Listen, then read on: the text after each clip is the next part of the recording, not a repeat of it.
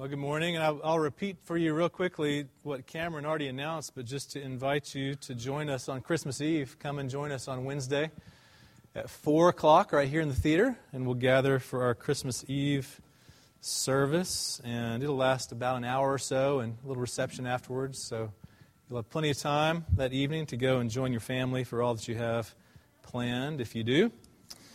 And uh, I also will make one other announcement that Cameron didn't make um, which he didn't know I was going to make because it's about him and For the Nations Refugee Outreach. So, uh, For the Nations Refugee Outreach this past week had their Christmas store, which many of you know about. Many of you contributed and helped out with that. And a very kind and generous donor friend of For the Nations told Cameron there that this particular donor would match up to $50,000 in year end giving for whatever For the Nations raised between last Saturday and the end of the year, which is only a week and a half away. And so we want to help with that in whatever way we can to help them to double the money, so to speak. Uh, it'll be a great help to their ministry and to the people of that community. And so our deacons have agreed to designate next week's December alms offering to For the Nations. And that alms offering will subsequently then be doubled uh, in its effect for that ministry. So, just to, to, tell you and let you be aware of that for next Sunday, come and, and if you are able and prepared to do that, to give to alms that will go for that purpose.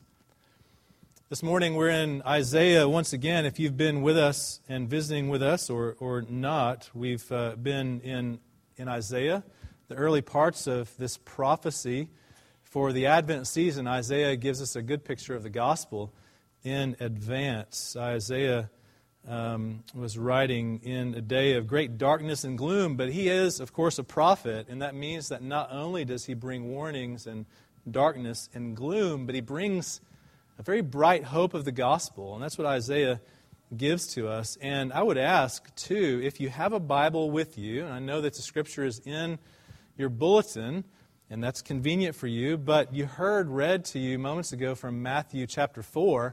You might want to put a finger in Matthew 4 so that you can look there now and then. I'll refer to it as well because it's a, a fascinating parallel to Isaiah 9. This is what Isaiah gives us, beginning in verse 1. But there will be no gloom for her who was in anguish. In the former time, he, that is God, brought into contempt the land of Zebulun and the land of Naphtali.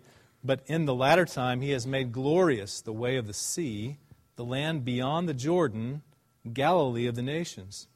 The people who walked in darkness have seen a great light. Those who dwelt in a land of deep darkness, on them has light shone. You have multiplied the nation, you have increased its joy. They rejoice before you as with joy at the harvest, as they are glad when they divide the spoil. For the yoke of his burden and the staff for his shoulder, the rod of his oppressor, you have broken, as on the day of Midian. For every boot of the tramping warrior in battle tumult, and every garment rolled in blood, will be burned as fuel for the fire. For to us a child is born, to us a son is given and the government shall be upon his shoulder, and his name shall be called Wonderful Counselor, Mighty God, Everlasting Father, Prince of Peace.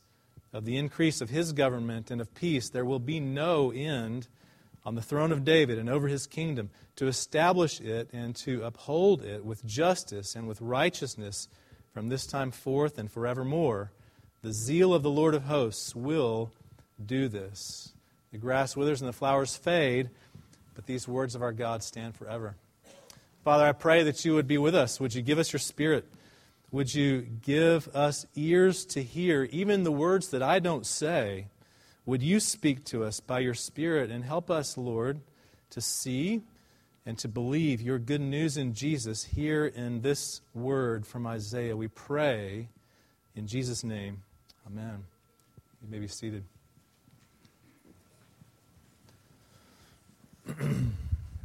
so, do you know what today is? Today is a day that maybe you're not aware of. It's not just a few days before Christmas. Today is a profoundly important day, and it is every year. Today is the darkest day of the year. Do you know that? Today is December 21st, which means that it is what's called the winter solstice. Now, for the astronomically challenged among you, what that means is that the sun rose later this morning and the sun will set earlier this evening than on any other day of the year. However sunny or not it is today, today is the day of the year on which there is less light, therefore more darkness than on any day of the year. It's a fascinating thing, and it's fascinating that Christmas always comes just four days later. Now, we don't really know when Jesus was born. We don't know exactly what day, even precisely which year. They didn't keep hospital records of such things back in his day.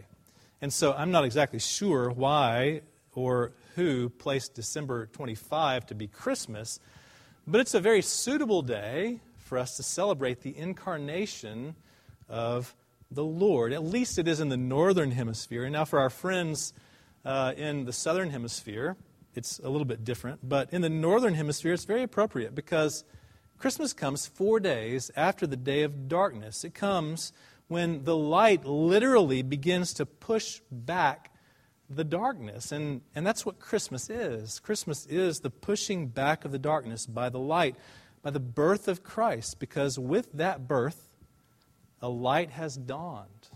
A light has dawned on the horizon of world history. Even though the darkness is so prevalent. You know, in Isaiah's day, it was very prevalent. In our day, it's prevalent as well. I mean, racial strife and terrorist attacks and threats of more, even over silly things like movies.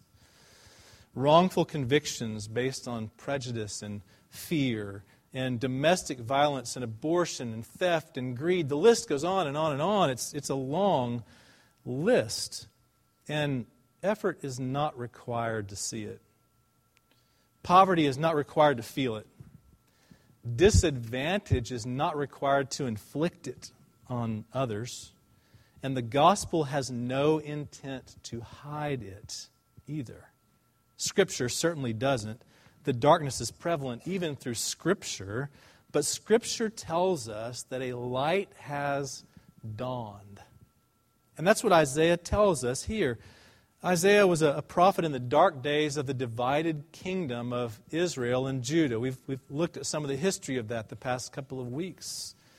It had been 250 years or so since the glories of King David and King Solomon and the United Kingdom, a powerful kingdom in its day and in its place of Israel, those days had faded centuries before, and other kings now rule in this nothing of a kingdom, in this nowhere of a land called Israel and Judah. It's even divided on itself. And Isaiah brings a word to say that even in this darkness, even in this darkness, God is still at work to redeem. And 700 years later or so, a Jewish tax collector named Matthew would write about how that redemption was unfolding in his world. Seven centuries later, Matthew would write about this. You heard it in Matthew 4 moments ago, which I think if you put the two together, you begin to see how they are I think, an intentionally paralleled account of Isaiah 9 into Matthew 4. In Matthew 4, you read about how Matthew tells us that John the Baptist's arrest triggered something in Jesus. Before his ministry had begun, John the Baptist's arrest triggered Jesus to withdraw. And where did he go? He went to Galilee, to the territory, Matthew tells us, of Zebulun and Naphtali. This is where Jesus went. In order, Matthew says, Matthew, the Jewish prophet who connects the Old Testament to the life of Christ to show us that it's all one story, Matthew tells us that he withdrew into Galilee, to Zebulun, to Naphtali, in order to fulfill what the prophet had said. And then Matthew quotes from Isaiah 9. And Matthew works the words a bit for his own interpretation to show us more fully what Isaiah was speaking of. And then after he quotes from Matthew 9, Matthew, or from Isaiah 9, Matthew continues and says, From that time Jesus began to preach, saying, What? Repent, for the kingdom of heaven is at hand.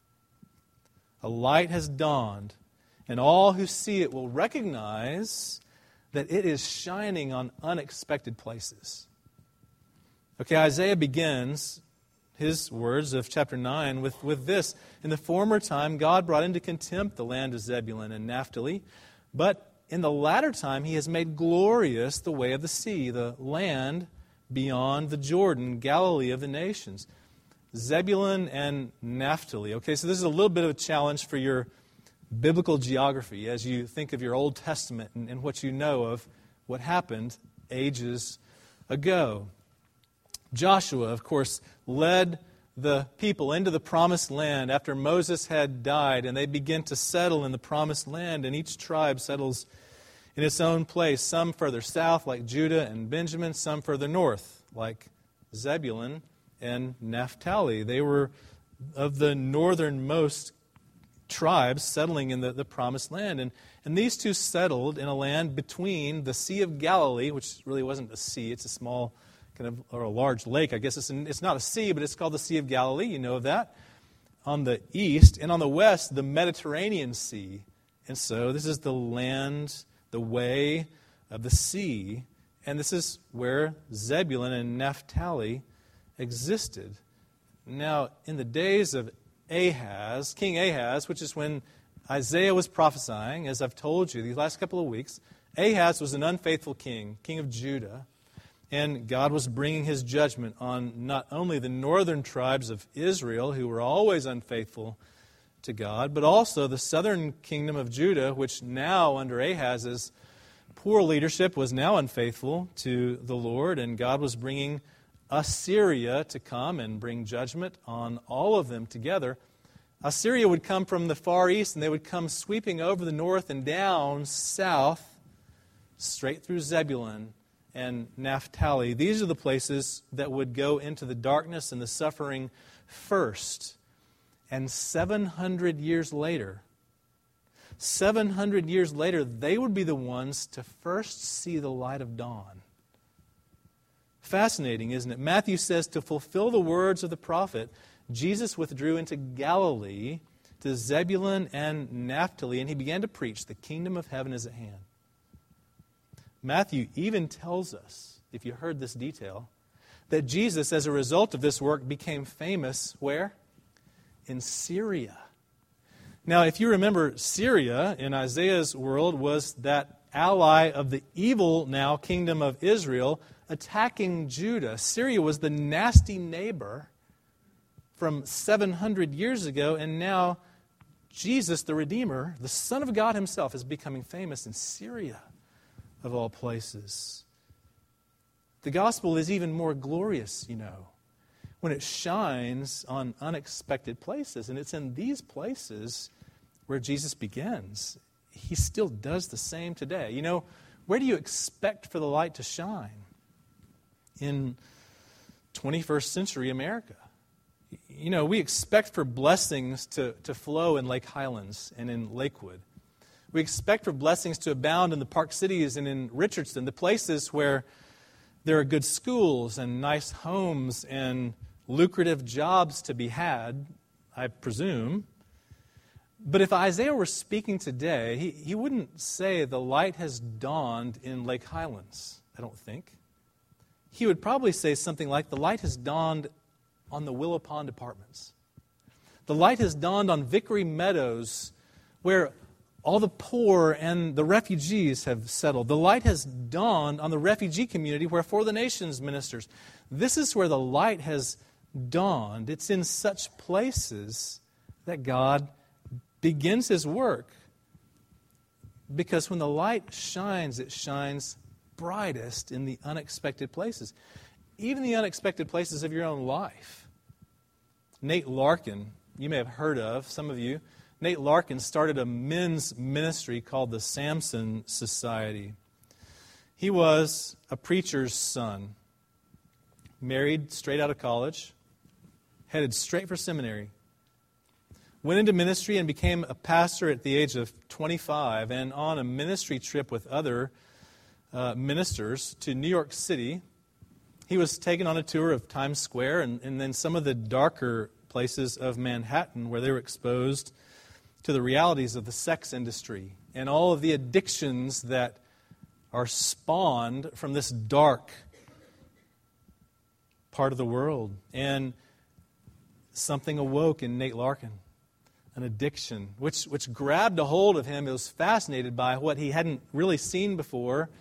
And for the next five years, he descended into the depths and darkness of addiction to a world that will grab a hold and not let go of you.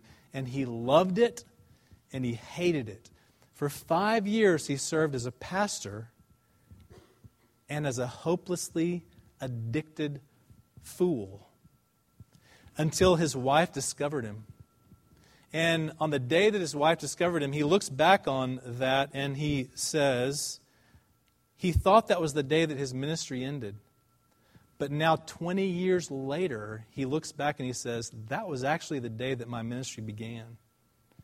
He established this ministry to men and to reach out to them and to, to, to help them to understand how to cultivate biblical community among men and, and to encourage them in their hearts to let go of the empty idols that they've grabbed a hold of. He never would have imagined that the light would have shined in this darkest place of his own life and not simply cast him out, but rather made use of him because of it. Matthew adds some depth to what Isaiah says in verse 2. Isaiah says, Those who dwelt in a land of deep darkness, on them has light shined. Matthew says it a little bit differently, if you notice. He says, For those dwelling in the shadow of death, light has shined. Matthew surely is alluding to the 23rd Psalm for those who walk through the valley of the shadow of death. God walks with you. The Lord is there, shining even in the the darkest places of your life, in the spots where you walk through the valley of the shadow of death, you know those spots. And yet the light of the gospel has dawned and will shine even on those places that you may not expect. That light is shining as well, breaking in unlikely ways. Isaiah makes allusion to the fact that, that that light will break the yoke and the staff and the rod of oppression, those, those metaphors, those figurative pictures of oppression that God's people have been under. And, and this breaking light will break those oppressive elements.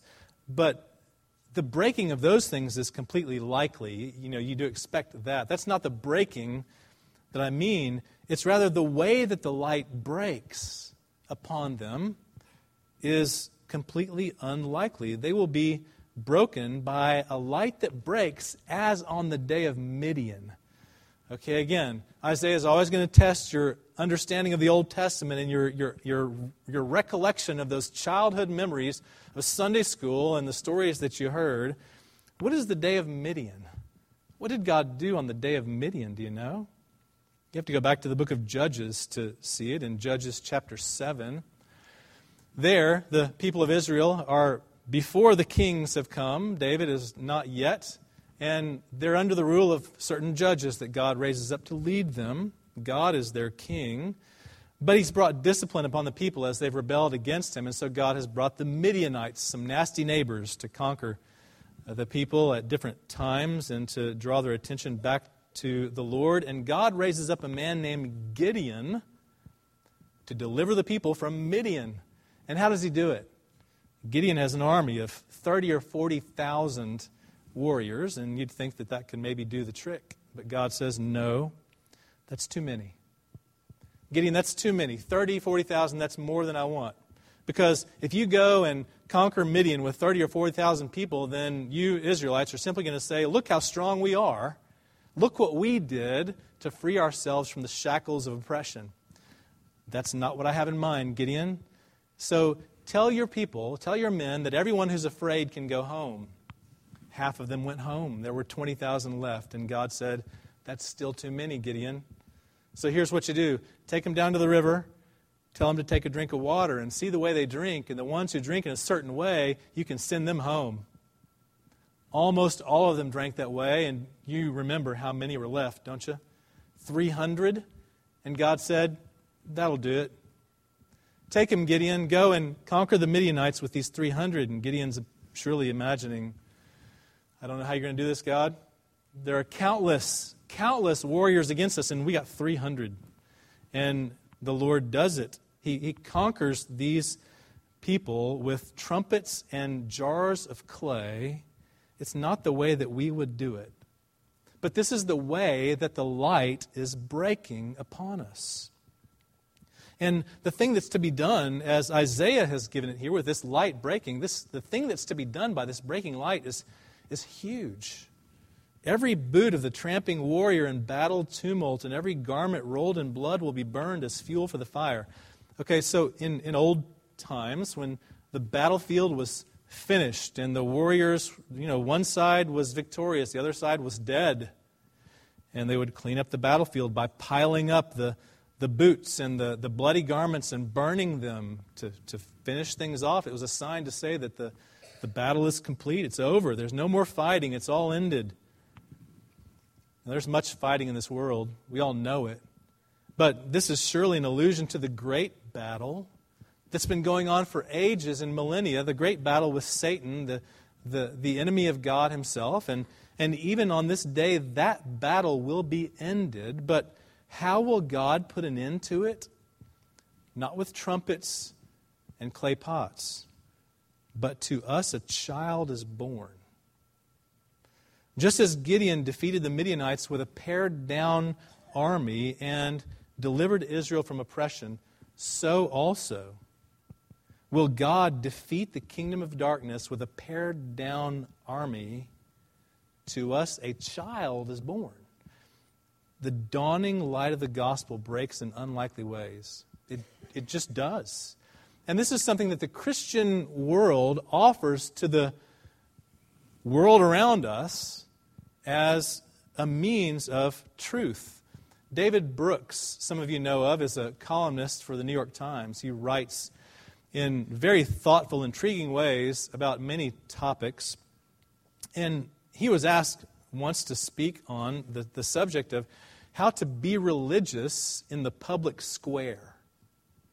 And he had some fascinating things to say about this. He, he spoke about certain walls, he called them, that, that the Christian tradition has built up against the world, which are not helpful.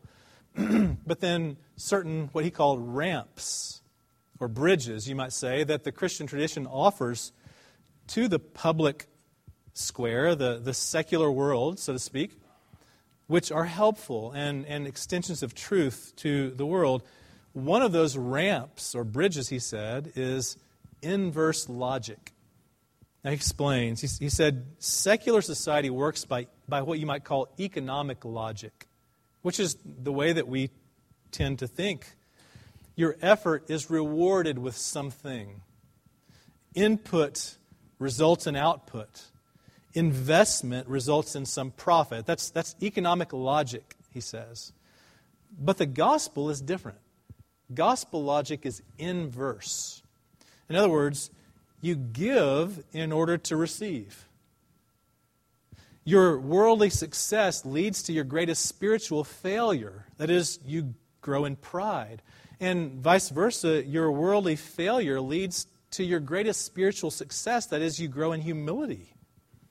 And you must lose this world in order to gain the next. You understand the, the inverse logic of the gospel? And, and Brooks says this is one of the great truths that Christianity offers to the world to see. And the greatest enemy of all time, the greatest battle is brought to an end by the smallest child. Why? Why is this? Why is it that God works inversely to the way that we think in the world? It's because the gospel is not your accomplishment. This is what God wanted for Gideon to recognize. This is what he wanted for the people in the time of the judges to recognize. You already have a king. I am your king, and I'll defeat your enemies inversely to the way that you think. Because this is my accomplishment, not yours. The gospel comes not by your accomplishing, but by God's extending grace. The gospel is not yours to win, and it's not yours to lose either. But even the announcement of this child's birth is inverse logic to us. Isaiah tells us, For unto us a child is born, unto us a son is given. Not unto me, not unto you, but unto us together. This child is given to us to be a we, not to be a me. You know, for marketing purposes, this world is designed to narrow you in on yourself. You, you recognize that, don't you? You have a grocery store club card, I bet, probably like I do, which tracks your purchases. It knows what you bought. And the next time you come to the grocery store, it offers you coupons based on what you bought before in order to just give you what you like. I don't know much about these things, but I understand from others that Google and other such search engines track what you search. And when you type in a word to search for something, it'll offer you things in accordance with what you've searched for before and the kind of things that you've looked at. And someone else might type in the same word and get a completely different list of references based on who they are, because Google knows who you are. And it narrows you in on yourself, it gives you your preferences. But the gospel doesn't give you your preferences. This is the inverse logic of the gospel. It, comes not to you, it comes to us together and draws us in not to ourselves, but to Jesus. The light of the gospel is breaking in unlikely ways, and it also is meeting unfulfilled needs. The gospel addresses all kinds of needs. You, you know it. The, the list of needs that the gospel addresses is so long and varied, and, and, it depends on who you are as to how the gospel reaches you and addresses you and changes you. All of us are different in those ways, and God knows them all. But the pressing need in Isaiah's day, and indeed the need that is assumed by and supersedes all of our other needs, is this we need a leader. We need someone who will take us where we need to go.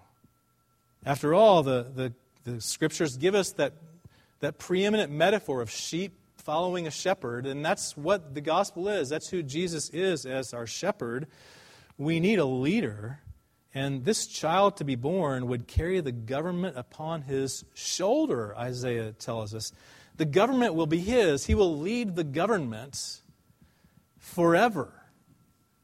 Now, of course, Yahweh had always led his people you know, again, the, the Bible is all one story. God had always led his people throughout the Old Testament in progressively more and more specific ways, even.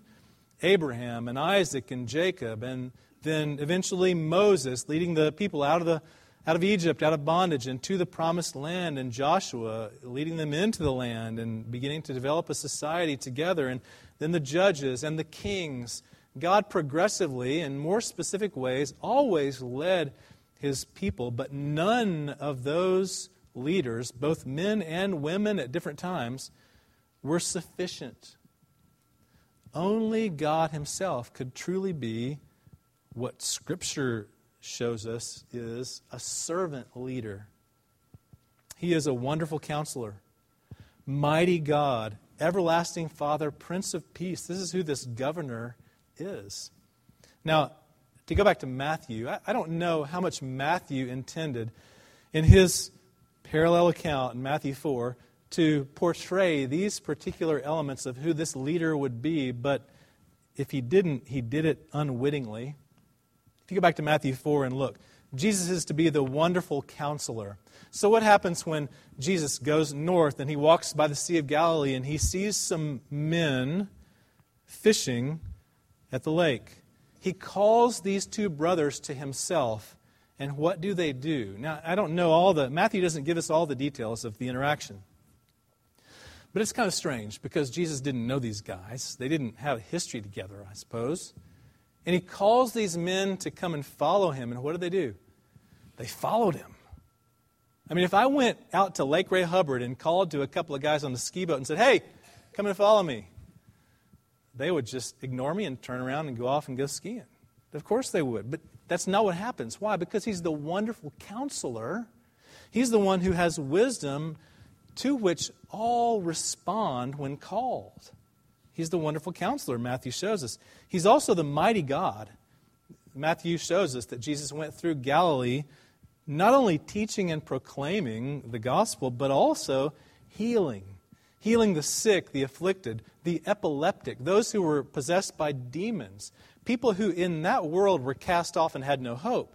And he walks through the, the land of Zebulun and Naphtali, Syria, even healing these whom only God the Mighty One could heal. He's the everlasting Father as well. Jesus comes upon two more men, brothers, who are fishing as well, and he calls them. James and John are their names. You know them. He calls them to come and follow him, as well as he had these other two. And Matthew is careful there to tell us that their earthly father, Zebedee, was there in the boat with them. And they left their earthly father in order to go and follow the heavenly Father through the Son.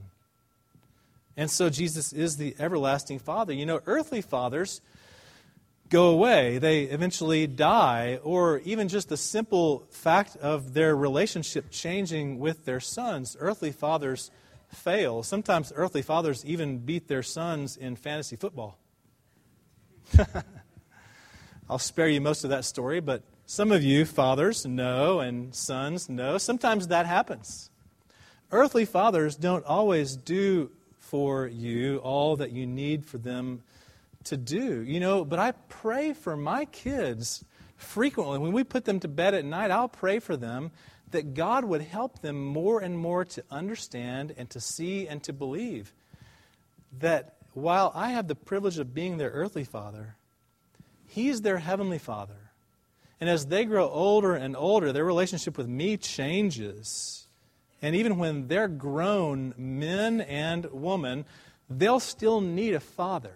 They'll need for me to be their father, but more and more, I won't be able to fulfill that role. Jesus is the everlasting Father. He's also the Prince of Peace, of course. And Matthew shows us this clearly, doesn't he? He goes into Syria the nation which in Isaiah's day was the plague on the land, the hated enemies. And he goes into Syria, and his fame spreads throughout Syria. Why? Because he's healing the sick. And he's bringing the light of dawn upon this land that was an enemy. He's a servant leader. And Matthew, in one last little wording to show us the parallel, says this and great crowds followed him from Galilee and the Decapolis, from Jerusalem and Judea, and from beyond the Jordan. That's exactly what Isaiah had said. It's exactly what Isaiah said. From beyond the Jordan, the light will shine. And now, from beyond the Jordan, people are following the light because he's a servant leader. You know, why is it in, in our world, in our political world, that the midterm elections are always, almost always, bad for the party in the, in the White House.